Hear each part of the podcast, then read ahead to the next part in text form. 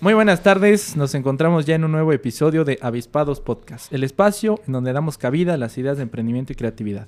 En esta ocasión, con un nuevo, un, un- bueno, una- el licenciado, tenemos invitado esta tarde.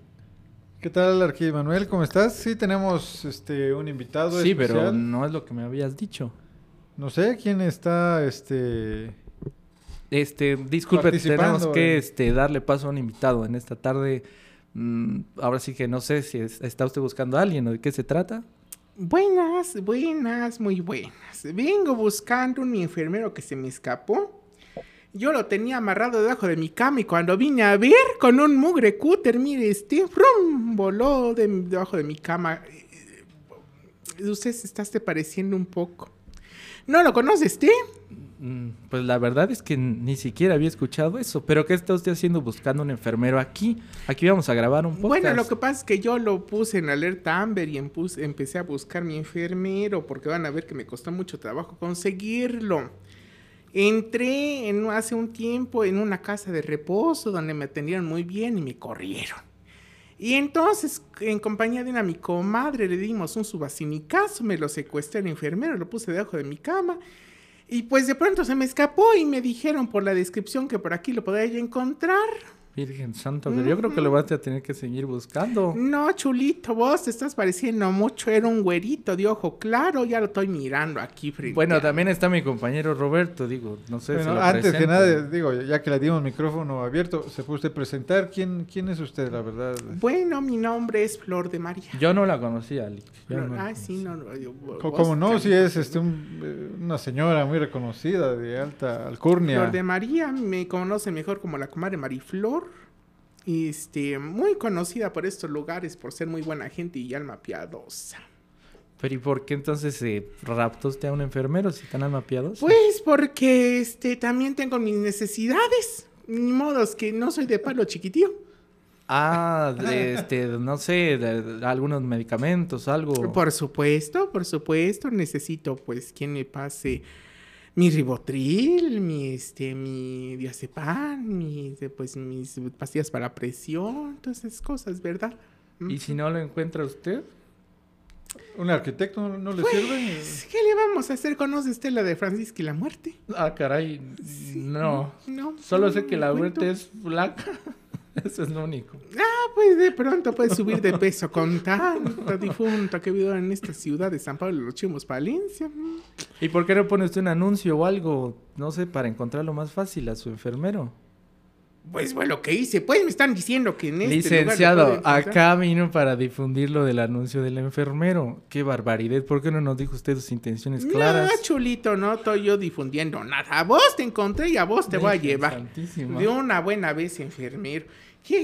Si quieren buscarlo, búsquenlo como el cuarto, quinto extraño retorno de las comadres. Ahí lo van a mirar el enfermero. Oiga, oiga, ¿vas, vas a regresar? Se comenta mucho, porque ahorita es una no estoy aparición. yo regresando nada, ni voy a volver a ningún lugar. La ¿Por qué? ¿Qué tanto le pues, hicieron? ah, ¿Qué, qué- pues, qué le hizo el mundo? Me qué? hizo muchas cosas el mundo. Estoy, pues, eh, pasando por momentos un poco fríos en esta Navidad. pues, Sí.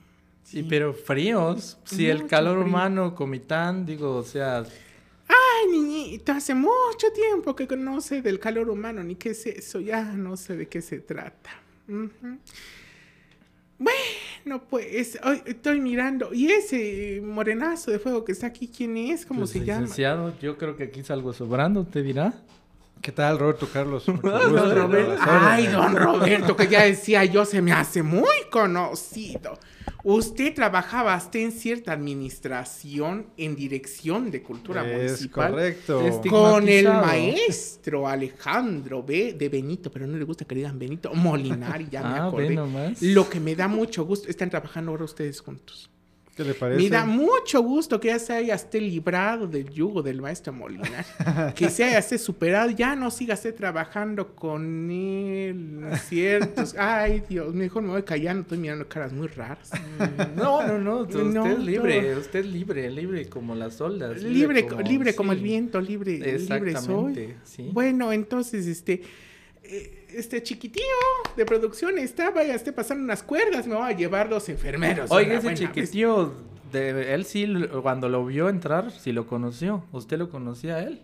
Como no Él se va vino ya con el uniforme, así como, como habitualmente acostumbra, de rojo. Para estas épocas, digo, para estas épocas decembrinas, no sé cómo lo ve usted, como para el nacimiento, ¿le parecería? Más o menos. Yo creo, este enfermero, que te estás queriendo salir por la tangente. No, pero si yo piensas no soy su enfermero, yo no soy... Yo creo Yo que usted tiene que algún sos tipo de delirio. ¿Qué delirio ni que la fregada? Vos sos mi enfermero y a vos te No, a pero. ¿en qué momento está usted viendo que yo inyecte o algo? Bueno, Bueno, en este momento no, pero... No, y tampoco pienso hacerlo, pero... Pero nada, pero nada, tampoco es para que me Ay, sí, así. por eso me gusta mi enfermero tan casto, tan virgen, tan puro.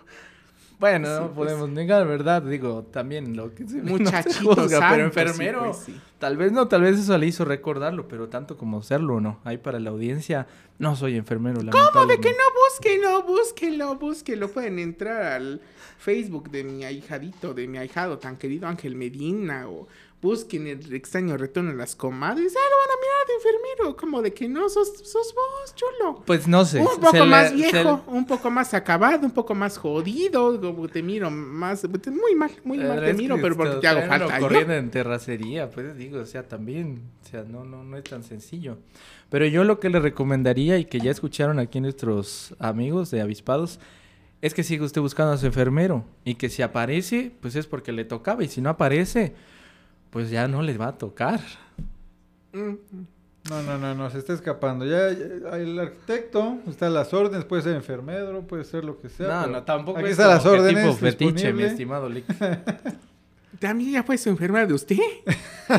No, Ya le pero curó sus poniendo a las órdenes. Ah, pues, ah, sí, por ese caso no es necesario que me estén poniendo a las órdenes. Yo me lo voy a llevar, me lo voy a llevar. ¿Qué le voy a hacer? No, pero nada más, nada más poco a poco, nada más. No te va a doler, te va a gustar, no te preocupes, chiquitío. Sí, ahí tengo todavía las cuerdas para amarrarte bien. Ahora sí no no, te vas a escapar. Así me decías.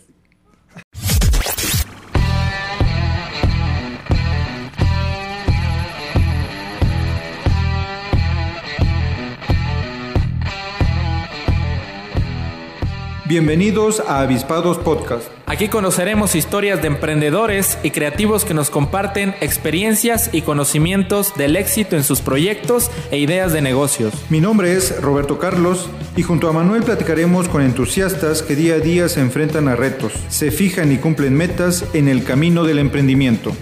Comenzamos.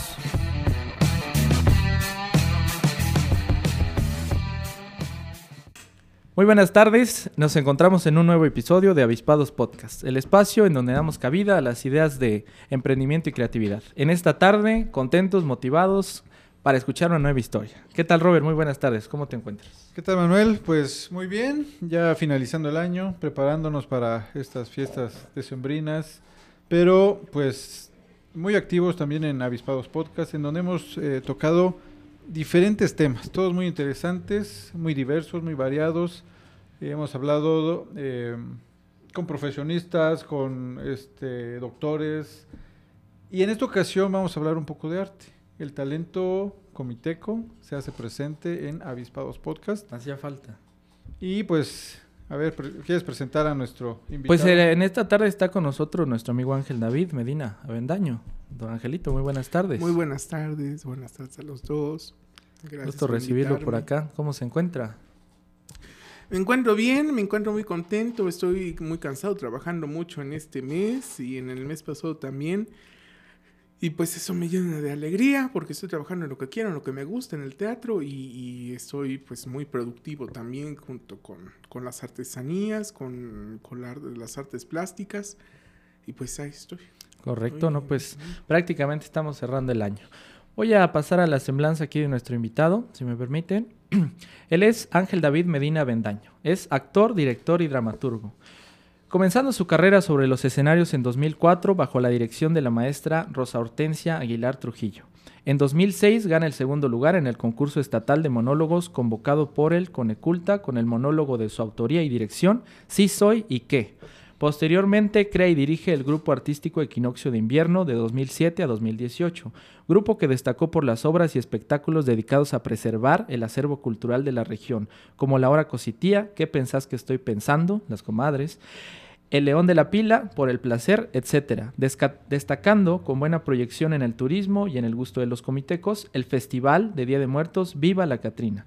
En 2011 participó en la película Chiapas, El Corazón del Café, de Alejandro González Padilla. Actualmente trabaja en puestas escénicas unipersonales y esporádicamente en colaboración con otros grupos actorales. Y esta tarde se encuentra en el podcast. Bienvenido, don Angelito. Muchas gracias. Nuevamente gracias por, por invitarme, por, no, pues nos hacía por arriesgar su vida, invitar. No, pues nos, no, no, no, nos hacía falta, nos hacía falta este corte de programa, digamos, ¿no? Hablar de esta disciplina no hemos tenido la oportunidad y pues qué mejor llevarlo de la mano. Creo que sí, y no, y sobre todo con Angelito, que es una persona que eh, ha dedicado mucho en el arte y hoy vamos a conocer un poco en, esta plática. a mí me gustaría, pues ya iniciando, pues de dónde nace el gusto por el arte.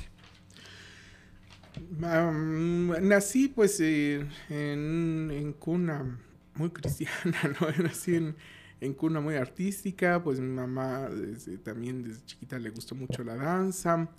Em, mm, soy sobrino de doña Lorita Albores y entonces pues también de ahí siempre estuve escuchando que si los sketches, que si las obras, que si este, los poemas de ella, los chistes, la picardía. Estuve muy... Em, como que muy metido siempre dentro de las actividades culturales que hacían en Comitán. Invitaban mucho a mi abuelita a las horas que ponía la maestra Lupita Alfonso. Y ahí iba yo de colado, aunque no era para niños las obras, pero ahí iba yo siempre, ahí metidote en lo que no, no me llamaban, pero me llamó, me llamó mucho la atención el teatro. Y entonces desde la, desde kinder estaba yo metido, con mi nariz metidita en, este, en, en la danza siempre, en cuestiones culturales, poesía en la primaria. Y pues nunca me he bajado, realmente, de, los escenarios nunca me he bajado. me han querido bajar, pero no.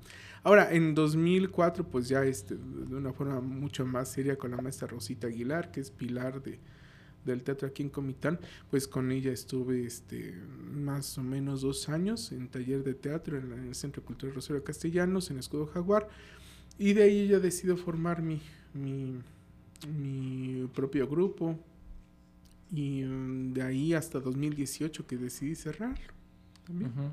Bueno, que ha sido, digamos, entre que por temporadas, ¿no? Realmente. Pues los regresos que he hecho con el grupo es nada más para darle un nombre a las funciones, realmente han sido pues muy esporádicas, ¿no? Con este regreso de las comadres, que pues, nos hizo el favor el arquitecto Manuel este, de participar por eso es que lo anda buscando a la comadre y, este y con personas invitadas también, pero ya no lo retomo como, como un grupo porque es mucha la responsabilidad, mucho los dolores de cabeza, mucho el, el daño al riñón y al hígado, entonces pues mejor, mejor ya no, mejor que los que tienen todavía paciencia y tienen este el hígado intacto, pues adelante, qué bueno que lo están haciendo. O sea, sí es estresante mucho, estar al frente de una agrupación. Mucho. Mucho porque no es solo el trabajo actoral, no es solo el trabajo artístico, no es solo la preparación. Muchas veces hay gente que critica aquí el teatro en Comitán porque dicen que no hacemos otras cosas o que una vez y ya o que, que, está muy fácil hacer teatro y que ponerse las, las obras. Pero cada vez que entra gente nueva a, los grupos, son grupos, no son compañías teatrales, es decir, una compañía teatral van a entrar ya los actores profesionales, van a salir del ENAD, van a salir de, las escuelas de teatro y van a conformar la compañía teatral. No, esos son grupos donde se les empieza este, a enseñarse, donde se comienza una preparación al, al actor, donde hay un, donde detrás de una hora casi siempre hay un taller o donde tenemos que sacar las horas en tres días porque se le ocurrió a la persona invitarnos tres días antes. Entonces, pues es una preparación muy... Eh, mm, como casi, casi un seminario, ¿no? por cada obra y por cada actor. Entonces, este, no, no es tan fácil hacerlo, no, no es enchilame otra, la verdad. Entonces, pues... Mm, me gusta la actividad, me gusta, me apasiona, pero pues también este, veo que me está yendo mejor solito. Porque pues ya, ya no me estoy haciendo cargo de las producciones, ya no me estoy haciendo cargo de, este, de la dirección, ya estoy actuando nada más y pues está muy alegre actuar nada más. Sí, porque se necesita de toda una estructura, es como cuando hay una banda de rock, pues digo, también hay, hay que ver de todo un poco y pues muchos han optado por ser solistas. Sí, y además, miren, eh, no voy a decir qué sector, pero mm, sectores que hay en todas las sociedades y en todos los países, ¿verdad? De que mm, si no van a apoyar a la cultura, pues por lo menos no, no freguen, pues, no, no, no se pongan de obstáculo, pero no, son, son sectores a los que les gusta uno, rechazar las propuestas, no respalda nada y además si puedo te amuelo la función. Mm. Entonces aquí sucede muchísimo con mi TAN, entonces por eso también digo, ah, ya, ya, ya, ya, también llega un momento en el que no es productivo lo que estoy haciendo, al público le cansa porque también se llega a proyectar esto. Y pues mejor me pongo a hacer algo que, que me retribuya a mí y también algo donde pueda yo expresarme libremente, ¿no? Sí, fíjese que em, acá comentando, ¿a usted ha tenido las nociones del arte o el gusto por la actuación? Del arte, porque realiza usted también otras actividades desde muy pequeño, desde muy pequeño, realmente. Este, fíjate, Robert, que en alguna ocasión, porque yo coincidí en el mismo colegio, aquí con Don Ángel, cuando estábamos chicos en la primaria, en el, no sé si primario, kinder, hasta eso. Y me acuerdo que a mí me, me llamó la atención en alguna ocasión un comentario que, que realizó él. Haz de cuenta que estábamos viendo un bailable este, y de repente se le cae un, un sombrero a alguien que estaba bailando ahí. Y él comentó muy, con mucha autoridad, digamos. Estábamos niños, pues, todo, pero comentó con mucha autoridad con alguien allá al lado, no sé. Este, que, que no tenía que recoger el sombrero. Decía, es que no lo tiene que recoger ahorita. Porque muchos le decían, niños, pues todo, que se te cayó el sombrero y todo acá, como para seguir. Pero él decía, no, que no tenía que hacer eso. No El recuerdo, debe no recuerdo qué más dijo, pero yo en ese momento sí entendí que era alguien que sabía qué estaba, qué estaba diciendo.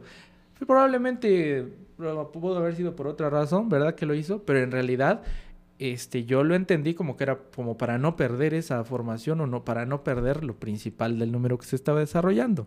Pero en fin, es un recuerdo que yo tengo y que sí ubiqué en algún momento de que desde, mm, desde ahora sí que desde mucho tiempo atrás este, usted tenía esas nociones. Bajo su punto de vista, ¿usted cree que un artista nace o se hace? Sé que es una pregunta que seguramente he escuchado y demás, pero vale- me- sería muy padre escuchar la respuesta de parte suya. ¿Qué fue primero el huevo o la gallina? No, pues digo, porque comenta que tuvo cierta Este, influencia de su familia y todo, eh, sí, pero, pero- también hay ciertos dotes, ¿no? Ah, o sea, sí, sí, claro, pero es, es un poquito difícil responder esa pregunta. Además que eso es este... ¿Y quién soy yo? ¿Y qué hago aquí? No, claro, sí es, es un Pero, pero, filosófico. pero bajo, bajo, bajo mi punto de vista, sí, claro, te- se tiene que nacer con una estrella, ¿no? Para poder, bajo, bajo esta estrella del arte, eh, con una cierta sensibilidad, con predisposición, con, con, una, con un poder de observación y asombro también bastante grande. Ahora, a la disciplina a la que uno se, se dedique también tiene mucho que ver de, de dónde vienen nuestras, ah, pues nuestras inquietudes. Hay, hay talentos que jamás este, se nos van a dar, por ejemplo, un, un oído absoluto del cantante, por ejemplo, por más que se tomen talleres, cursos y todo, se puede llegar a una muy buena disciplina y una buena calidad vocal, pero no va a haber este, el, progreso o, mm, la amplitud que puede llegar a tener un cantante que desde el nacimiento tiene este oído absoluto, ¿no? Que es o un músico. Lo mismo pasa con el teatro. Yo pienso que el teatro no se puede enseñar, el teatro no se puede... Ay, eh, no, no podemos decir a una persona cómo actuar si no es que la persona ya lo trae. Se pueden dar las técnicas, se puede dar este, la dirección, se puede mostrar, se puede pedir que, que lo imiten a uno. Pero como tal, el hecho de que una persona pueda proyectar emociones y sentimientos por medio de su cuerpo y por medio del rostro y de la expresión, pues es un poquito difícil de, de- de enseñar. Em, por eso es que a mí más que el teatro parecerme un este una carrera, me parece más un oficio. Pero pues habrá muchos que difieran conmigo y pues por la forma de aprenderlo, digamos, por la forma de... Sí, por la forma de aprenderlo. No, no, no, no, no quiere decir que yo esté en contra de las, de las universidades. Sí, de las academias. No, qué bueno, bendito Dios que hay, ¿no? Pero pues eh, muchas veces las personas que salen de las, de las escuelas de teatro pues menosprecian el trabajo que, que se realiza de una forma... Pues es que pues incluso no sé si se calificará por promedios o algo así, porque no es como decir, bueno, el que sacó nueve y con el que sacó ocho es mejor actor el de nueve, pues como que eso estaría fuera de contexto, es ¿no? Un poco complicado, porque además todos tendrían que hacer el mismo texto, todos tendrían que hacer la misma obra bajo una misma dirección y bajo un mismo, este, una misma técnica de actuación para que les puedan medio calificar. Entonces, pues eso. Y luego me ha tocado a mí la experiencia de personas que vienen a, a Comitán y que han sido pues egresados de las escuelas nacionales de, de artes o de teatro y que pues les cuesta un poquito hacer teatro aquí en Comitán. Les cuesta un poco más, no están acostumbrados, no están familiarizados. Este, además hay como que cierta resistencia de las personas en no confiar en personas que vienen de fuera. Entonces, pues eh, respeto, respeto mucho a la persona que se chutó seis años, siete años en la carrera de, de actuación o dirección o de artes escénicas, pero pues también nosotros tenemos una trayectoria sobre las tablas. En el caso de usted, ¿cuáles han sido sus influencias o referentes? Han sido muy locales, la maestra Lupita Alfonso, ha sido mi tía Lolita Albores. Ella no hacía teatro, pero parecía que lo hacía. Este, Por la manera de platicar anécdotas y sí, sí. historias, sí, ¿no? Sí, la maestra Rosita Aguilar, por supuesto, el maestro Joel Sánchez. Em, fuera de el cine nacional. El cine nacional. El cine nacional para mí, este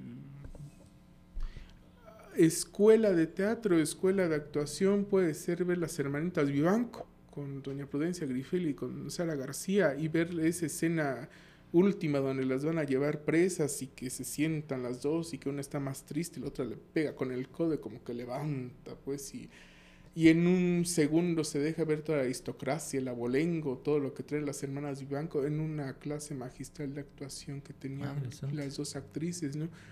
Entonces para mí eso es escuela. Igual no, no puedo hablar sobre el teatro en, en México en general porque casi no lo conozco, no, no, no me he dedicado yo a, este, a, ver este, hacia atrás a los maestros que hay en teatro. Pero pues puedo hablar de la escuela que es obligatoria en teatro, ¿no? Que es este Emilio Carballido, este... hasta ahí, ¿no?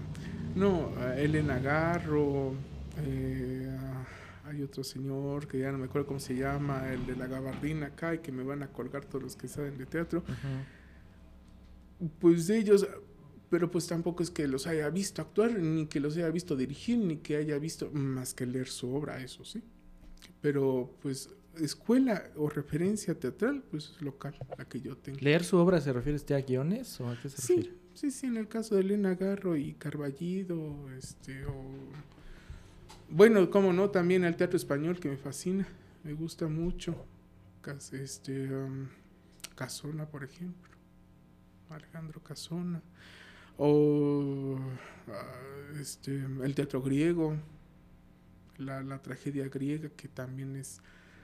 Hay una, hay un, um, una dinámica muy interesante para interpretarlo y también para leerlo. Este, si uno lo lee con ojos este, con ojos mundanos, pues va, parece hasta ridículo, ¿no? Este, cómo se expresan los personajes. Ay, ay, ay de mí. Pero pues ya si uno le pone el, el uno enfoca el oído al, teatro griego, ay, ay, ay de mí. Estas cosas, pues ya, ya suena diferente, ya se lee diferente. Pues esas son mis referencias en cuanto a teatro. ¿Influencias algún tema operístico también? Digo, porque también ha realizado usted ah, presentaciones, ¿verdad? sí. presentaciones, no, de, no de óperas. Porque ajá, pero usted es soprano, usted es Contratenor. contratenor. Sí, se catalogaría mi voz como contratenor. Soy contratenor, en contratenor y re en contratenor. Sí. No, no tengo escuela, mucho menos, pero este no puedo decir que canto que soy cantante de ópera, no. Canto ópera y la destruyo, pero pues hasta ahí nada. ¿Cómo ves eso? Digo, porque a muchos nos pasa y muchos somos aficionados. Este, y seguramente ha, ha pasado licenciado. A veces no somos ni los mejores tal vez en bailar o en cantar, pero hay, hay momentos en los que como que necesitas expresarte de esa manera. No sé si, que en ese Sí. caso, qué tan válido lo ve, porque yo creo que se vale, o sea, no necesariamente, Sí. si no este, sueno de X forma, mm, debo mejor no hacerlo. No, es que yo no, yo no soy cantante, ¿o qué? Pues creo que se vale, ¿no? Sí. Mientras Claro. no se engaña al público. Exacto, sí. sí, mientras no sea que vas a, eh, estás vendiendo algo que no es. No, yo me refiero de manera personal, pues, y de manera aficionada. Yo creo que así. sí, yo creo que no se le hace daño a nadie, al contrario. Es decir, por ejemplo, yo aquí cantaba la Carmen y decía yo, pues para que cuando venga una mezzo soprano, una soprano a cantar la Carmen, pues digan, ah, esto es lo que quiso hacer. no sé, la gente tan perdida. Y pasó ahora, por ejemplo, Ah, pues hay- claro. hay, hay unas voces tremendas aquí en Comitán, ya, ya vinieron, ya vinieron, ya están acá, ya están formando, ya están formando escuela. Entonces, ahí sí ya me callo, ya me quito, ya ahí sí hay que lo. Ya, ahí sí ya no Pero todo suma, ¿no cree? O sea, Claro todo que suma. sí, sí, sí. A final de cuentas, miren, si, si hay un... Si hay un Maluma o hay un conejito malo o hay un este pues sí, el Bad Bunny que está ganando premios de música. Interesante. ¿Por qué frutas no voy a poder yo este meterme pues con los géneros ah, de alta música? No, no, ¿por qué voy a, aspirar solo a tararear al tarado ese? Pues no, ¿por qué? Quiero, yo también quiero cultivarme un poquito más, ¿no? En, en la música culta. Y además, pues, este, lo que, lo que hacemos es poner a la disposición de, de mucha gente que tal vez en su vida haya querido escuchar ópera, por ejemplo, pues abrirles como una ventanita hacia Sí, el mundo de la ópera. No voy a hacer yo la ópera, ni voy a Claro. jamás, ni soñar con, pero sí por lo menos a llevar a mucha gente de la manita. Ah, Despertar ah, ahí la, sí, inquietud. Porque si la gente de buenas a primeras le ponen una soprano enfrente, un tenor enfrente, no lo van a valorar. Les va a impactar la voz, claro que sí, pero después de ahí lo van a tomar a burla. Es que lo he escuchado, es que lo he visto. Aquí están escuchando a una soprano y ya te hacen la, la, la, la, la, la, la, burlándose de la soprano. Entonces hay que llevar de la manita hacia este punto, hay que llevarlos. Y es lo que pues mucho tiempo estuvimos haciendo también. Ahora pues no, nunca ha sido mi afán engañar a la gente ni decir soy cantante de ópera. Ah, ah, qué risa, pues, ¿no? No, canto la ópera, pero pues de eso a que a que un cantante de ópera pues dista mucho. No está mal, yo creo que, que- que todos tenemos el, el derecho a poder cantar, ¿no? Y lo mismo, es lo mismo que digo, o sea, no, no traigo el, el talento para cantar, pero pues este tampoco me voy a hacer pasar por un cantante, pero son herramientas que me sirven para el teatro. Toda la es. técnica de este vocal para el cantante, pues es, es- es, este sirve muchísimo para, para la, la técnica de proyección de voz en el can- en el teatro, entonces pues, lo utilizo como herramienta. Ujú. Pero que además, o sea, sí, sí hay talento, o sea, sí, este, sí, sí lo hace bastante bien, ¿no? A mí, este, me tocó escucharlo una vez en el Ictus, en una presentación que realizó por allá, y la verdad, bastante bien. La aceptación de los alumnos bastante jóvenes me pareció bastante, bastante buena, ¿no? Este, considerando que eran un público muy joven, pero que eh, no pude notar que le había gustado la participación. Sí, y es que pues es, es lo mismo. Si yo voy, por ejemplo, a un asilo y les canto. Bésame, bésame mucho, como si fuera esta noche. la-". Bueno, entonces, ¿qué, ¿qué hago? Yo puedo remontar a los abuelitos a la época en la que les tocó escuchar estos boleros, con las voces que les tocó escuchar, con eran, vo- eran voces engoladas cuando lo cantaban. Este. mm, Bueno, no, no recuerdo qué, qué- qué- qué fechas específicas, pero sí eran más o menos de los 40, 50, ¿no? Que eran voces hacia adentro, voces muy profundas, con mucho cuerpo y como con, eh, con ah, mucha, mucho eco la voz y se escuchaba muy, muy bonito. De ahí pues viene rock and roll este, y viene otro, otro tipo de música y después viene ahora la música que es mucho más, este, las voces mucho más sueltas, más libres y de ahí pues una degeneración completa de la música pues con estas voces de gato que, Sí. que maullan y que... Esa De generación en generación. Ah. De generación en de generación, sí. Pues este. Creo yo, pues yo voy a eso, ¿no? O sea, no va a ir la soprano, no va a ir el tenor, uno porque no están acá, o dos porque no van a alcanzar para pagar. Pues voy yo, hombre, o sea, de, de eso, a que les van a cantar Maluma, pues voy. ¿no? Sí. Entonces, voy a Oiga, cantar. es algo curioso y tú lo has visto, Robert. A veces cuando, este, no sé, hay un trabajo local, sea de lo que sea, digo, aparte de, el- el sector en el que usted trabaja, sea de lo que sea, ¿tú creo que es un tema psicológico o es un tema, no sabría decir a qué se debe, pero como que valoráramos más si nos cobran más cara la entrada y si tal vez viene de lejos y más si es extranjera una persona. Digo, pero también sería bueno hacerse la pregunta de repente con talentos locales que tal vez incluso los podemos tener más al alcance, decir, ¿y por qué no? También. Sí, fíjese, eh, estoy trabajando ahora con, con doña Rebe Sánchez y el sonido de los Andes, una gran, gran, gran música, una gran artista. Y, mm, y estoy trabajando con ella en un, en un proyecto que es teatral también, que es con títeres y que trae siempre mensajes muy buenos a los niños. Mm, es un, es un muy buen proyecto, es un buen proyecto hecho con el talento que es chiapánico. Y, este, y además está muy, muy bonito visualmente, eh, artísticamente, escénicamente. A los niños les encantó la primera vez que lo presentamos. Y, también con este con Abrazarte este, se presentó este, una obra eh, con música de Cricri y que también pues es música es, es- es- es- las compañías son chiapanecas, los músicos son chiapanecos, los actores fuimos comitecos, pues también gustó mucho. Pero ¿a qué se va la gente? Producciones X. Méndez presenta este desde Disneyland para Comitán. Este. Y traen cuatro botargas. Y traen voz en off o este, música pregrabada y la ponen con una enorme producción, con luces, con chispas, con... con no invierten en los artistas porque no son artistas, ¿no? Pero sí invierten en la producción del- de la obra. Eso es lo que acá no nos está alcanzando. A diferencia de Abrazarte, que también le metió mucho en la producción. Pero en, en mi caso, yo no voy a poder hacer con, con, con, con 500 pesos, pues lo que hacen estas personas, ¿no? Con 30 mil, 40 mil, 50 mil pesos para una sola función y que llenan los espacios y que, por ejemplo, en el Teatro de la Ciudad que le cobran lo mismo a ellos que nos cobran a nosotros, 500 pesos, nada más que yo de esos 500 pesos los voy a regalar porque no, los va, no, no, no me los van a... O sea, el público no va a pagar las entradas.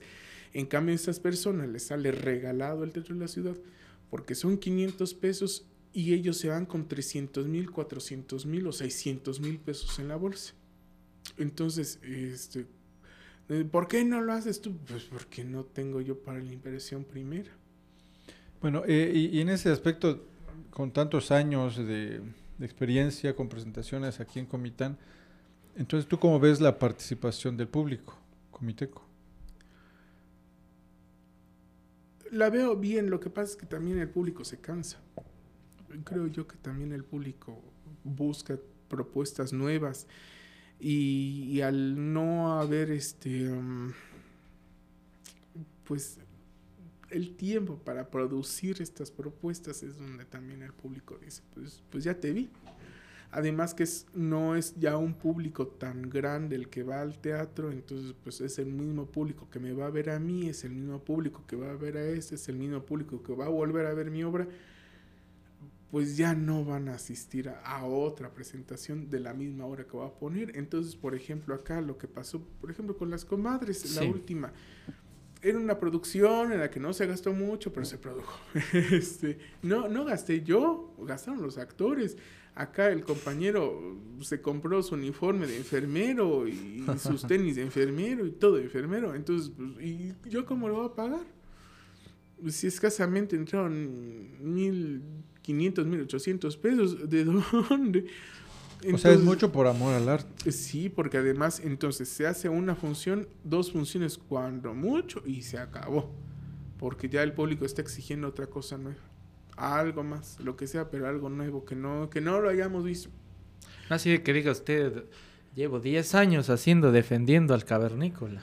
No, hay compañías que sí lo hacen, cómo lo hacen, Dios sabrá. Hay un, un grupo que, que- que yo conozco aquí en Comitán que ya presentando, cuando le piden una obra, solo tiene dos obras, pues son un- estas dos obras son las que presenta siempre eternamente, con muy buena calidad, con buenos actores y todo lo demás.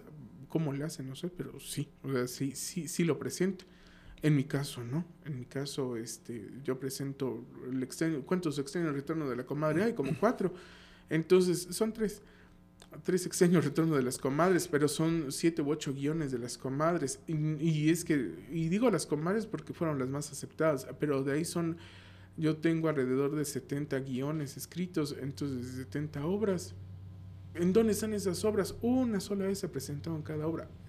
Entonces, pues, sí cuesta muchísimo este el, el- el público en Comitán es muy bueno.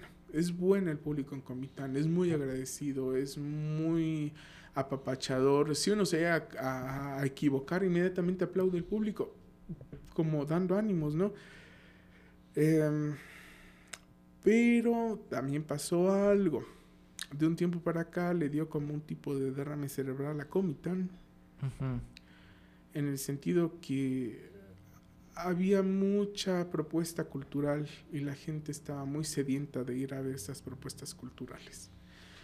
Pasó algo, que no está en mí decirlo, Sí. de un tiempo para acá, en el que el público pues ya no. Simplemente ya no porque... Eh, nuevas generaciones, tal vez. No, no, lo que pasa es de que si, si yo le doy al- a la gente, este, cierro los espacios para los artistas o quito las oportunidades a los artistas y en cambio traigo una sonora y lo pongo a medio parque, pues la gente no va a ir a ver al teatro nada, porque además ya se lo quita el artista, entonces me va a ir, a, a ver la sonora. ¿no? No quiero decir que los, sonoras son artistas, no, pero digo, pues las expresiones más culturales pues son las que perdieron peso. O sea, ahora. falta de apoyo al talento local. Un impulso más fuerte. No, no, no, no apoyo, sino que, que mm, se le dé a su lugar, al arte. Ya, ya ni siquiera local, al arte en general, Ya. este, a la cultura. Entonces, este, miren, está, eh, yo que trabajo con la cartonería, es bella la cartonería. Y se pueden hacer esculturas de ese tamaño de unas catrinonas divinas. Disculpen, preciosas. cartonería, yo me imaginé un cerro de cartones de, de, No, de hacer mal. bebidas La- y la todo, pero cartonería es- cartonería, es- es- es escultura. Es, es hacerle escultura. Papel maché, algo así. Con papel Ah, bueno. maché, con, con, con cartón, con todo lo que tenga que ver con papel y cartonería. Pero es una técnica que se maneja en el centro y norte del país. Y entonces, este, si, si mm, yo hago una escultura de este tamaño, pues se va a ver muy bonita, pero está hueca esa escultura. A mí no me cuenta nada por dentro de la escultura, ¿no? A menos que yo tenga la intención de que esa escultura cuente algo. Y fue lo que pasó acá. Nos pusieron muchas esculturas huecas. Y la gente pues se declinó por eso. Ya. Entonces, pues, eh, de esa, de esa sociedad culta que había en Comitán, pues ya muchos este, prefirieron apartarse. Y, mm, y quedó también una sociedad hay, hay unos intelectualoides por ahí que... No. Ah, ya porque leyeron a Carlos Cuauhtémoc Sánchez, ya, con eso, ah, ah, soy intelectual, ay, por favor. Pero, este, y, pretenden darnos clases de cultura, ¿no? Lo que sí les digo yo a estos, a estos este, intelectualoides o artistas de cartón, es que podrán engañar a las autoridades, podrán engañarlos. Podrán engañar a la gente que, que creen que son realmente artistas y que merecen estar donde están, podrán engañarlos. Podrán engañarse ellos mismos. Qué bueno que se engañen, pero no van a lograr engañar a los artistas de verdad, porque nosotros sí leemos, nosotros sí tenemos cultura, nosotros sabemos sobre qué estamos sentados, pues, y sobre qué estamos parados. No nos van a lograr engañar, entonces, pues siempre va a haber una oposición en contra de esta cultura barata que nos están regalando ahora, ¿no? Que es una lucha constante, ¿no? Y que me imagino que se replica en diferentes lugares y en diferentes proporciones. Al igual que hay otros temas este, que sucede de esa forma. Sí, Ajá. pero antes, ahorita este, mencionabas a las comadres. A mí me de gustaría... hecho, eso iba, eh, eso iba a comentar. Este, ok, Sí, lo- bueno, lo que yo iba a comentar, este, que dentro del acervo del trabajo del maestro Ángel, ha desarrollado personajes que han sido muy, muy, muy, muy bien aceptados por el público y muy queridos por el público, adoptados eh, por la identidad local, como han sido las comadres. Porque finalmente yo siento que el público se identifica, ¿no? Dice, Totalmente. oye, este, pues, es, es, de, es, es local, ¿no? Eh, Nació, pues, de, de lo, lo que se vive acá desde... Entonces, a mí me gustaría saber cómo fue el, proceso de creación de esos personajes. Tan... Na- eh, las, las comadres son hijas del maestro José Luis González Córdoba y este de Lolita Albores y del maestro Armando Alfonso, como de que no. Son un copilado de, de sus personajes a final de cuentas. Y el maestro José Luis González Córdoba hizo un diálogo, un cuentecito que se llama ¿Qué pensás que estoy pensando?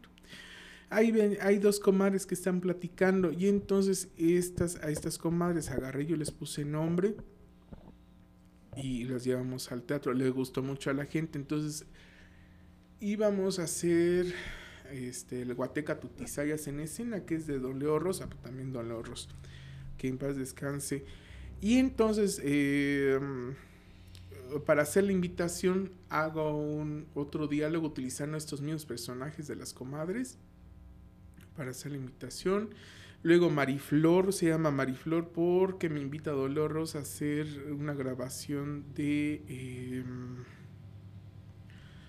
El novenio de la tía Lampa, junto con la maestra Rosita Aguilar. Y entonces ahí el personaje, mi personaje se llama Mari- Mariflor, entonces pues ya le pedí permiso a, a Don Leo Ross y sí me lo dio para que se le pusiera el mismo nombre. Chepita igual es de, de su, es de él, el, el personaje. Y entonces yo comencé a hacer estos guiones basándome en lo que yo estaba escuchando, en lo que había pasado antes. Las comadres siempre van a tener referencias de 1930 a la fecha y a posteriori también, como de que no, de lo que puede llegar a pasar. Pero pues si uno se pasea por las calles de la central de Abasto, pues, pues, o del primero de mayo, de ahí salen pues muchos de los diálogos, luego amistades que, que me van contando sus experiencias, pues vamos una vez, y entonces va saliendo, sí, del diario vivir de la, de la ciudad de San Pablo de los Chimbos, Palencia, nada tiene que ver con Comitán, Ah, eso sí, que, que quede muy claro. saberlo. No tiene Hay muchas cosas que son casualmente se dan Pues similares, parecidas, ¿no? pero porque estamos en ciudades muy cercanas. Ahora, do- todo el mundo me pregunta que dónde está San Pablo de los Chimbos, Palencia. Saliendo de Comitán, pasando Chacaljocón, después, an- antes de llegar a San Cristóbal hay un desvío.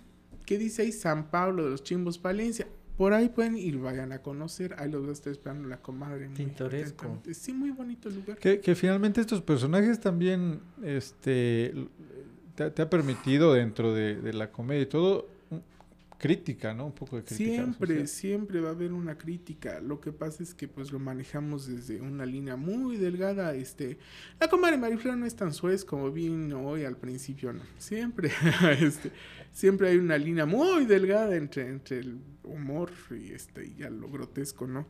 pero pues siempre se ha logrado mantener dentro de un humor este, pues, aceptable y, y- y todavía un poquito culto. este, comadre, pero siempre lleva un mensaje, siempre lleva un mensaje las comadres.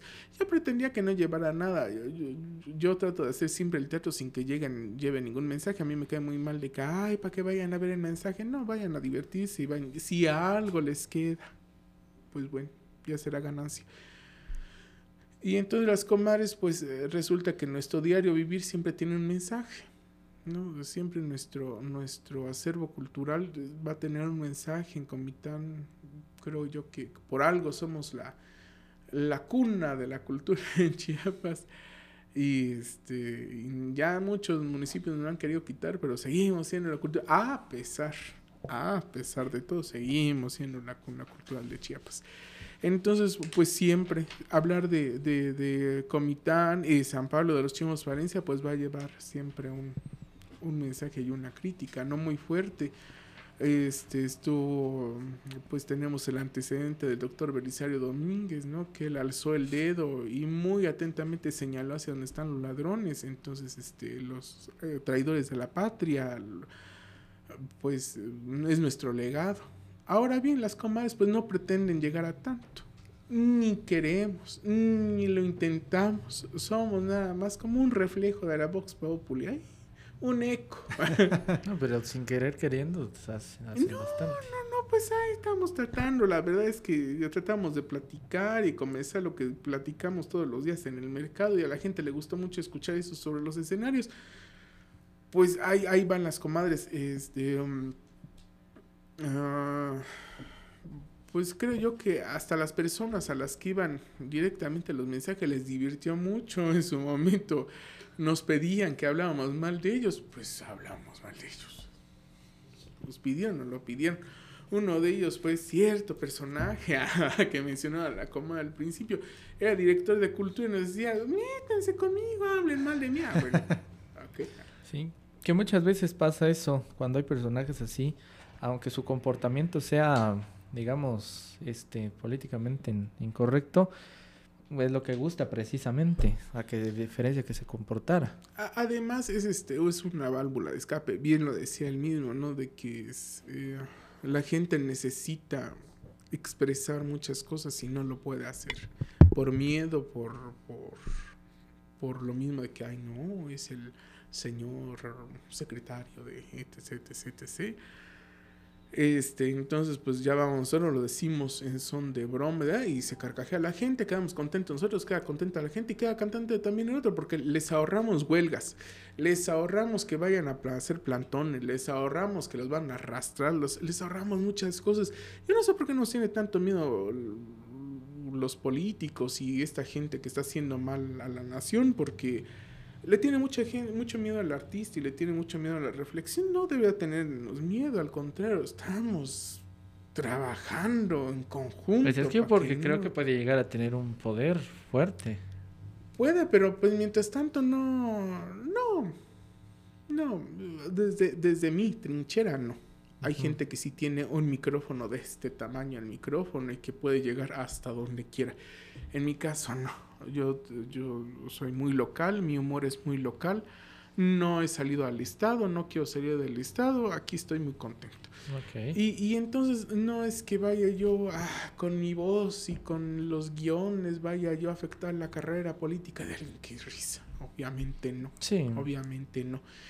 Pero hay gente que, que pues no sé, está muy, está tiene mucho miedo sobre esto, entonces pues nos trata de... No, y además que siempre maneja siempre cierto tacto, ¿no? Para estos Siempre, temas. Digo, no siempre. es una totalmente una intención. No, y, no, digo, o sea, no. Yo creo que ya- eso, ya no- esos son los ya periodistas y es de la gente que ya no tiene respeto por su vida. Yo sí tengo mucho gusto de vivir, estoy muy contento. No, gracias, está muy bien. Sí, hemos visto que pues gran parte de su trabajo este rescata o digamos o aprovecha esas temáticas locales para desarrollarlo. Parte de ello fue cuando realizó el monólogo de León de la Pila. Así. Digo, en algún momento me tocó este verlo estar incluso tal, tal bambalinas, verlo como tres veces. este, y me pareció muy interesante. El planteamiento, pues, de la forma en que yo lo entendí, que básicamente era como que si ese león hablara de todo lo que se ha, este, ha observado, de lo que se ha enterado, pero que está padre, está simpático, está cómico, pero a la vez está este, rescatando lo que es la raíz de Comitán. Sí, bueno, bueno exponiendo, ¿no? Exponiendo, exponiendo, sí. sí. porque más que digamos que esté extinto o algo así, pues no. Pues no. no, no, un rescate no. No, exponiendo nada más y proyectando. Eh, ¿Qué es lo que pasa con el león de la pila? Pues es este es este león que había de, de bronce ahí en este. Yo, yo pensaba que era de bronce. Que estaba antes en la pila. Y de pronto. No sé qué le pasó. Ahí Desaparece por alguna razón. Cambia de lugar. Cambia de lugar. Hay muchas versiones, mucha especulación, ¿no sabes? Una leyenda más para Comitán. Algún día encontraremos el león a ver dónde quedó. Bueno, entonces este león regresa desde su encierro, desde donde lo tienen y empieza a platicar su vivencia este, en Comitán, ¿no? Lo que le tocó ver y, la leyenda que sobre él se hizo, ¿no? Este, esta leyenda de la, de la, de la Em, refundación de Comitán este, y de pues de las nueve estrellas entonces entre un tono muy muy este muy mágico y la leyenda y todo eso pues empieza a hacer su, su monólogo el león y pues a la gente le gustó mucho lo iba a presentar este año ya no lo quise presentar pero pues lo mismo, es siempre lo mismo. Mi, mi, trabajo ha sido un eterno homenaje hacia la cultura comiteca. Así es. Eternamente estoy tratando como de pues de rescatar lo bello que tiene Comitán. Estamos viviendo tiempos muy atribulados, muy difíciles, muy pues de, mucho pesar de ver, ¿no? Este, y, y muy pues, distintos a lo que fue, digamos, porque está usted hablando de algo que Mm, realmente en la actualidad no es tal, pues, cuando se refiere a sus guiones. No, no, no, y ah, por eso hago, o sea, sí, sí, sí hay un presente, siempre nos, este, hacemos una referencia al presente, pero pues la gente que va y hacia el público que va dirigido, que son personas casi siempre mayores de 60 años, 70 años, va a reconocer inmediatamente las referencias porque estamos hablando de su tiempo y del comitán bello que a ellos les tocó vivir aunado a este a esta incertidumbre en la que estamos, ¿no?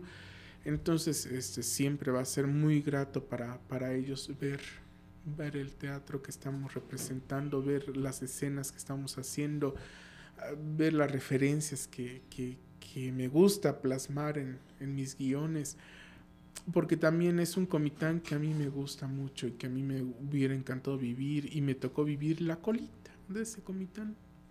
Ya el, ya, Usted tiene cierta herencia de parte de doña Lolita Albores, ¿verdad? Como mencionó este al inicio. Sí, o, sea, hablemos en cuanto a, sus ideas, en cuanto a que lo conoce, en cuanto a que lo pues, menciona, porque también este, poco a poco eso va en extinción. Sí, Sí, yo creo que uh, me, me, marcó de una forma muy, muy particular mi tía querida. El escucharla hablar, el escucharla este, contar las anécdotas, el saber, el ver cómo la quería la gente, el, convivir con ella más, más personalmente, en familia.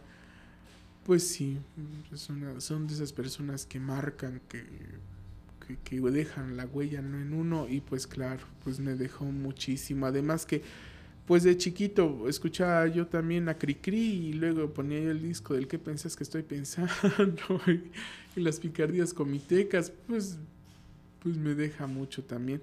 Entonces, pues no, yo no busco ni salir del estado, ni busco este irme a Netflix, ni busco irme a las plataformas. Netflix parece chiste, pero puede ser, ¿no? Oiga, y en algún momento, bueno, tal vez no busque eso, pero sí ser un cronista de la ciudad. No. Sí, no, y por chanfle serlo, digo, de algún modo. ¿Cree que puede llegar a eso, me refiero? Estoy muy chamaquito para eso, no, imposible. Este, estoy muy chavito. ¿no? No, porque mm, la gente que ha sido cronista de Comitán merece todo el respeto, merece todo el, la admiración a los verdaderos cronistas. Este, yo los respeto muchísimo, los admiro también mucho. Entonces, pues es aspirar, aspirar a mucho, no, no, no, no, no, ni cuándo. Este, y luego, fíjense que, que, no me deja. Ahorita, ahorita que están mencionando esto de los cronistas y que bueno que lo tocan, es un reclamo. No es un reclamo, es una felicitación. Sí. No sé quién hizo los arreglos ahora del parque para Día de Muertos. Fantástico, los arreglos. Que ya estaban poniendo su foto de usted. Poco faltó, pero no. Poco faltó. Este. La verdad, no sé quién haya mandado a hacer ese altar que pusieron. Fantástico, con una. Este. cosmogonía maravillosa del mundo prehispánico. Eso de colocar una cruz negra con un fondo negro como para que se difuminara la idea cristiana y reluciera la idea prehispánica, ¿no? Maravillosa la idea. Este, claro que ya nos alcanzó el tiempo de ponerlo prehispánico, pero bellísimo todo. El- no sé quién haya sido, y además, la idea de hacer homenajes en vida dentro de un altar de muertos. Estaba ahí la foto de la señora María Antonia Carbonay de Cebadúa Cronista de Comitán, una de las cronistas, maravillosa escritora, hermosísima persona, gran maestra de, de todos los que nos estamos dedicando al arte en Comitán, a la cultura. Y bueno, no sé quién sería la, la grandiosidad de, de hacerle un homenaje en vida y colocar su foto de la señora en vida. Entonces, mi felicitación. Yo no sé si fue a, a cultura o fue turismo, no sé quién haya sido, pero la verdad, qué bueno que se indagan de las personas que hay en el arte, qué bueno que se indagan de las personas que están vivas y de las que no. Y qué bueno que ponen estas fotografías como un homenaje a las personas. Qué bonito. A ver si el próximo año ponen la mía también. No, por pues, ahí. ¿Verdad? no, no sabemos. Entonces, pues qué bueno que hacen esto, pero para decirles que pues doña Tony está más viva que nunca, que está muy bien, que bendito Dios está, está, yo, yo la admiramos mucho y está con nosotros. Y, ¿Cronista este, ella? Sí, doña Tony Carbonell es cronista, escritora, personaje emblemático de Comitán, entonces pues, pues este, desde acá nuestros saludos a, a doña Tony y pues comunicarle a todas las demás personas, a turismo, a cultura, a quien le haya tocado hacer ese altar, pues de que doña Tony, gracias a Dios, está entre nosotros. Ah, muy bien. Nada más para que alguien, alguien ahí en este, con esos arreglos si tan bellos que hicieron.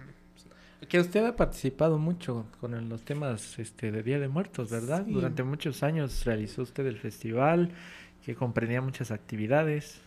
Sí, se hizo el Festival Viva de la Catrina durante que estuvo vivo el grupo durante 11 años. Bueno, se hacía un año sí, un año no. El año que no se hacía, se hacía un acto de presencia con los A cada personajes. dos años. Sí, dentro de lo, lo, lo más, este, el legado que se hizo con el Festival Viva la Catrina fue el Museo de Leyenda y la procesión de ánimas. Era el Museo de Leyendas, pues podía entrar la, la gente, no, no era una casa de espantos, ¿no? Sino era No. un museo como tal. Entraban las, las No. personas y sí, no, nunca. A mí llegué. me tocó, a mí me tocó y lo, lo que me gustaba, digo antes que usted lo describe, era que entrábamos, pero lo que conocíamos era qué era esa leyenda, ¿no? O de- de- quién eras, como que se identificaba el mismo personaje, ¿no? Había un narrador, siempre, siempre iba yo narrando las historias de las leyendas, pero pues había una preparación detrás del personaje, ardua, eran tres o cuatro meses de preparación para cada personaje. Entonces la gente no entraba nada más a que lo espantara, sino se iba con, con la historia completa, completita del personaje. Además de poder sentir que estaban viendo ahí a la llorona, a la malora, a la ciguanaba, a, a- a las leyendas Niño Sipe. chiapanecas. Y pues el último día de festival nos íbamos en procesión hacia el panteón y allá cerrábamos el festival con las leyendas nuevamente. Entonces pues fue un festival que gustó mucho, nos lo preguntaron mucho, pero pues pues todo llega a su fin y... ¿En qué, en qué año fue el último que, que lo En hiciste? 2018. Antes de la pandemia. No, desde antes de la Un pandemia. poquito antes. Sí, fue en 2018. Este, también el año en que cerró el grupo, con eso cerramos ya. Sí, sí. Ya llegó el momento en que les dije a mis criaturas, bueno, pues, váyanse a su casa. Mucho que hacer. Entonces, pues ya. Se fueron también las almas, las ánimas de Comitán. Ahora ya le haces eso faltar al grupo. No, no, porque este, no quiero que regrese, no va a regresar en noviembre. Las almas ¿no? del Mictlán. Las almas de mi clan. Oye, oye, Angelito, ¿y tú este también tuviste una participación en la película Chiapas, El corazón de café? Eh, ¿Nos puedes contar eh, esa experiencia?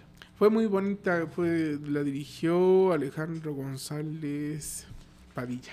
Eso, No eso, fue eso, sí. ahí cambió. Ahí cambió un poquito, pero sí, Padilla. Y um, fue muy, muy bonito este, conocer cómo se hace cómo se hace el cine, cómo se hacen las películas. Este, la interacción con los demás actores también fue muy bonito. Y este, y además, pues que ya no estaba yo tan mm, tan pollito en esto, entonces pues también lo pude disfrutar desde otra manera el, el estar ahí. Y, mm, y pues eh, hasta ahora es bonito cuando la gente, tú fuiste el que salía, sí, yo fui. Qué foto, foto, está bonito. Pues ahí dicen que pagan no por actuar, sino por esperar, sí es cierto, se espera uno mucho tiempo hasta que llegan las escenas. Este, y es, pero es muy bonito. Yo tenía nada más dos días de grabación, al final fueron 11 días que estuve grabando con la producción. Y este, el, el director cambió el guion por mí. Este, porque nada más iba yo a aparecer dos veces cantando hasta que decidió ponerme ahí como... Ya un personaje. Sí, sí. Tenía más ac- participación más activa. Sí, sí. pues, no salí ahí, no salí detrás de la piedra, pero pues este tuvo más, más participación como no todo el personaje. Y fue una pues, pues de las experiencias más más significativas ¿no? en lo que va de mi hermosa carrera. Estamos hablando 2006, por ahí. no, fue 2011. Ah, 2011. 2010 fue la, la grabación y en 2011 salió la, la película. Sí, se comentaba, te comentaba acerca de una película de Comitán. Todas las locaciones son en Chiapas, ¿verdad? Todas son en Chiapas, ninguna fue en Comitán.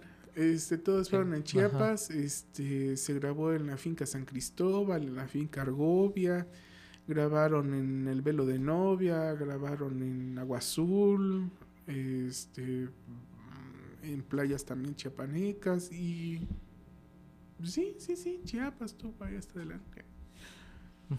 Oiga, hablábamos un poco eh, al inicio de la plática acerca de cómo se reciben estas manifestaciones artísticas aquí. Es decir, que si hay conocimiento, que si hay gusto. Em, ¿Usted cree que de cierto modo lo que puede hacer falta es impulso o realmente mm, digamos que no es tanto el, mercado, digamos que aquí en Comitán no, hay, no es que haya tanta inquietud por estos temas de realizar teatro, que son, es pocas las personas interesadas. ¿Cree que haya que promover más? Promover sí, promover sí, porque además este, es cierto, pocas veces tenemos la paga para hacer una buena publicidad. Y pues la publicidad sí es, es muy efectiva cuando, cuando es bien manejada. Eh, no, a mí me da mucho gusto que hayan cada vez más grupos de teatrales aquí en Comitán, cada vez más actores. Este, um, habían muchos grupos, este, mm, bueno, cuando yo comencé con, con Equinoccio Invierno, habían varios grupos de teatro, ahora hay más, entonces pues eso me da muchísimo gusto. Y creo que cada vez están desprendiéndose más las compañías, hacer realmente compañías, este, o hacer artistas independientes, eso pues me está llenando mucho de gusto, porque además están encontrando el caminito por donde es y ya no tener que ir pues a, a las dependencias culturales, institucionales para, para solventar sus gastos, sino que ya están agarrando vuelo y eso qué alegre, qué bueno. Eso yo nunca lo supe hacer y creo que ah, nunca, nunca supe ir a pedir paga por otros lados. este, entonces pues ya lo, liquidaba yo, pero no, ahora sí, ahora sí. Van con vuelo y van con, con ímpetu y, y creo que lo, lo, que nosotros, este, lo que mi, mi generación me tocó como director de teatro, ahora lo están haciendo pues ya sin miedo. Lo, bueno que tiene la juventud es que lo hacen, a veces, a veces hacen las cosas pues sin mucho pensar. Este, y pues eso a mí me costaba mucho. Mm, como aventarme al ruedo, ¿no? Y este, no, ahora ya. Es que pareciera que no, pero de hace 10, 15 o 20 años para la actualidad, también la percepción de, de, de, los estudiantes o de quienes quieren realizar la carrera, pues es distinta. Digo, hace unos 20 años, este, yo creo que sería difícil pensar el quiero realizar esta carrera por muchas razones por cómo se ha visto de parte de mi familia, por dónde, dónde lo voy a estudiar y por en qué voy a trabajar. Pero en la actualidad, yo la verdad veo que nos hemos este, globalizado un poco, que podemos estar muy en contacto de aquí con el norte, con otros países y atrevernos un poquito más a realizarlo.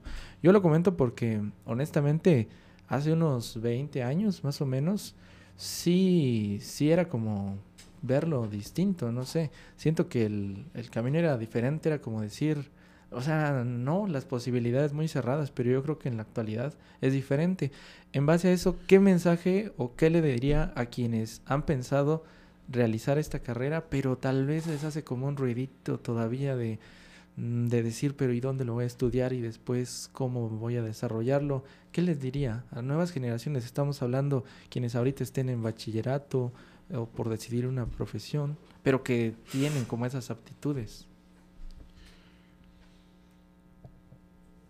Que se preparen mucho, que um, asistan a los grupos que hay aquí y que después se vayan a estudiar la carrera.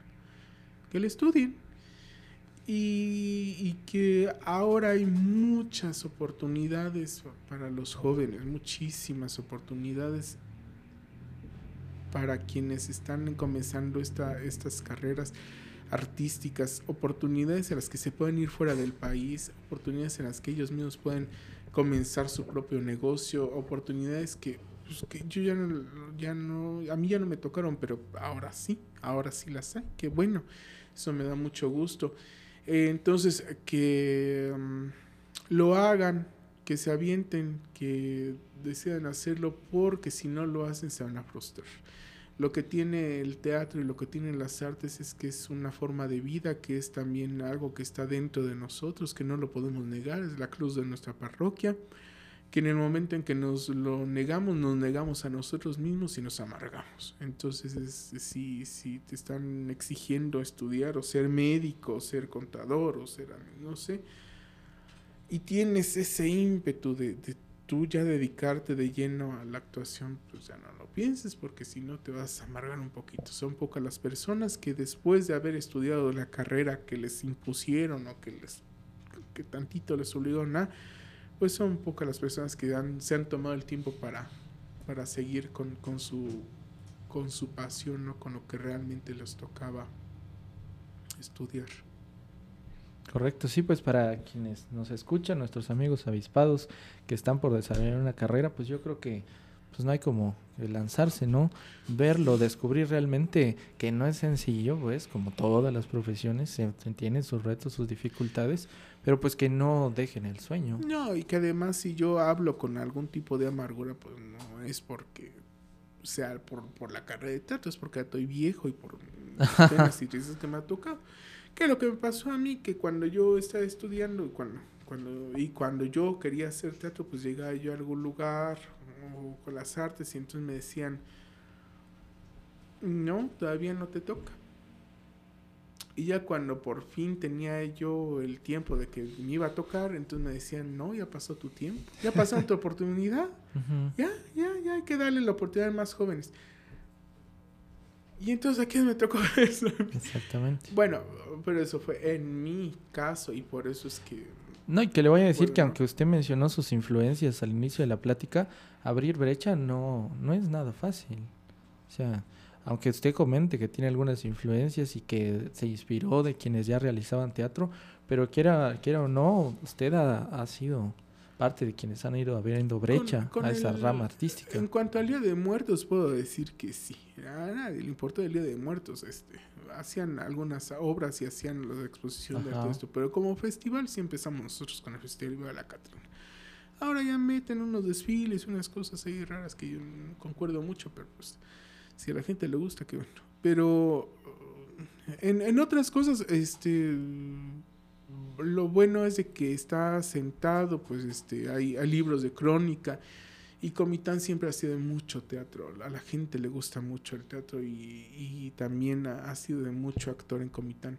Entonces, pues yo no podría decir que he abierto brecha de nada.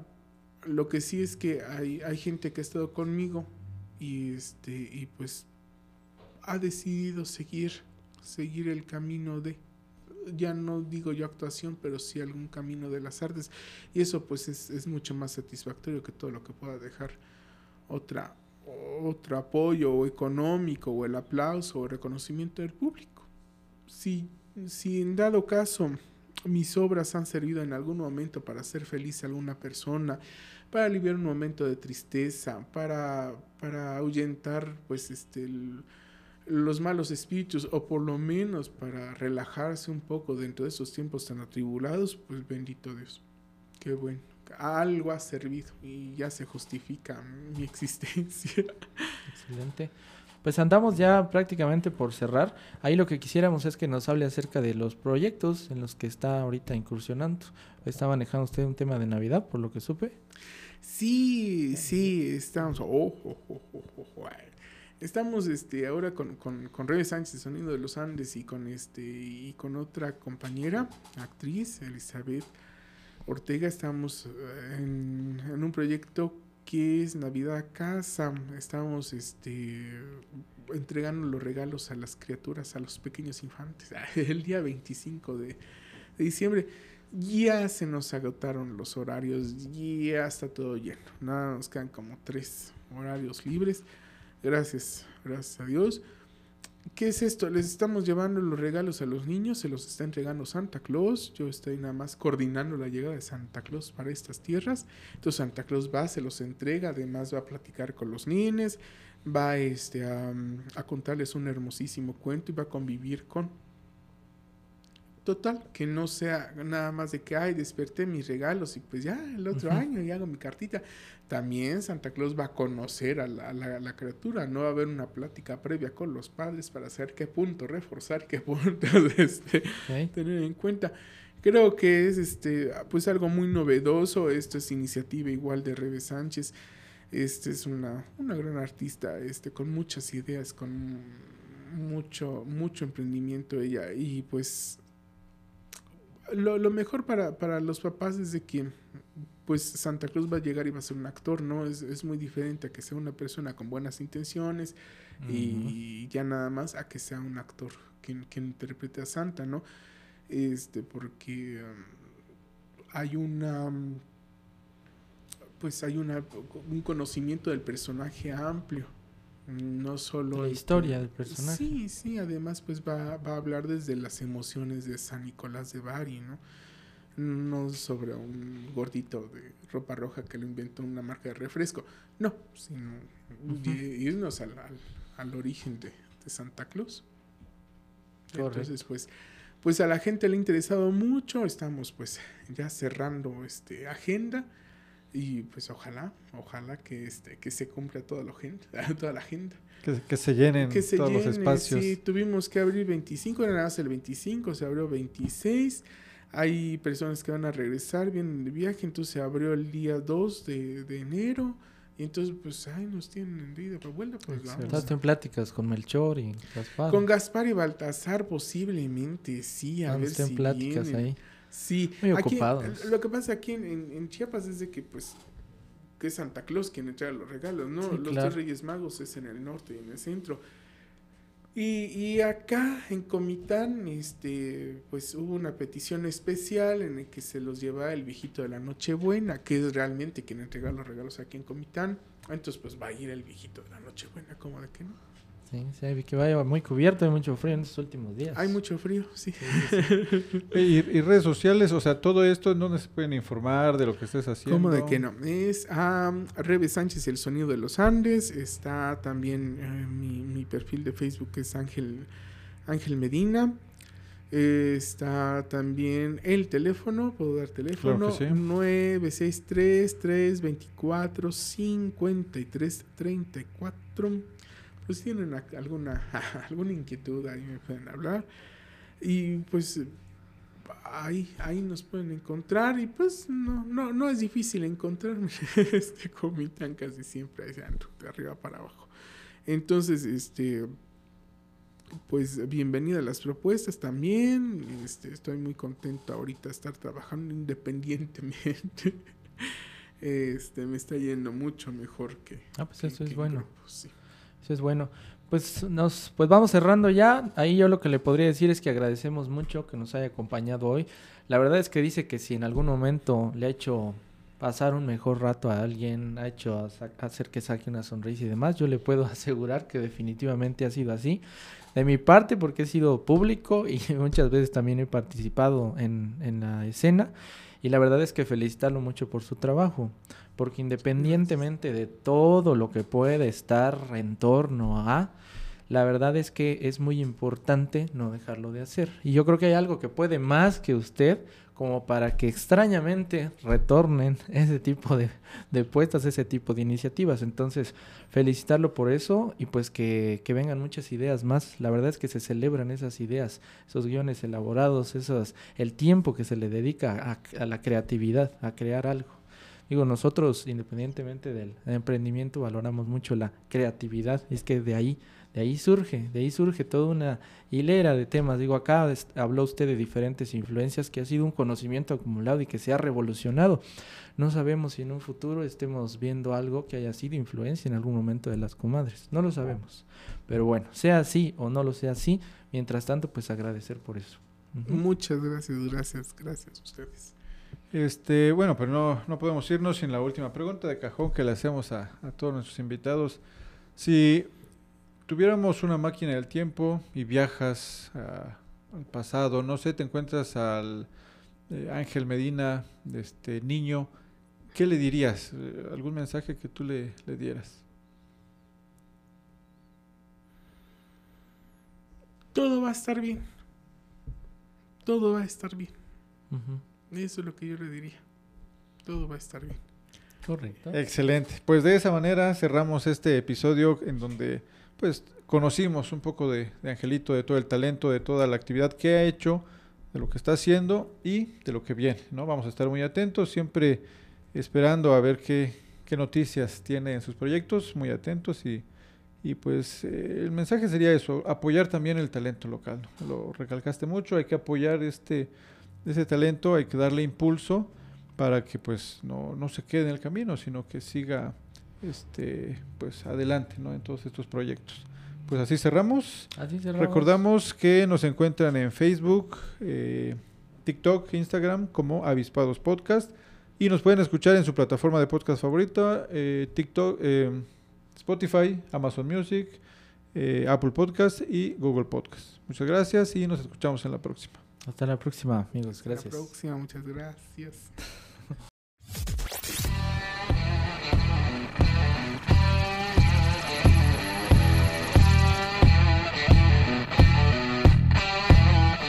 Gracias por haber escuchado este episodio y ser parte de la comunidad de avispados. Síguenos en redes sociales como Avispados Podcast y nos escuchamos en el siguiente episodio. Si quieres apoyarnos, comparte este episodio, dale clic a seguir, deja una reseña y déjanos 5 estrellas en Spotify y Apple Podcast.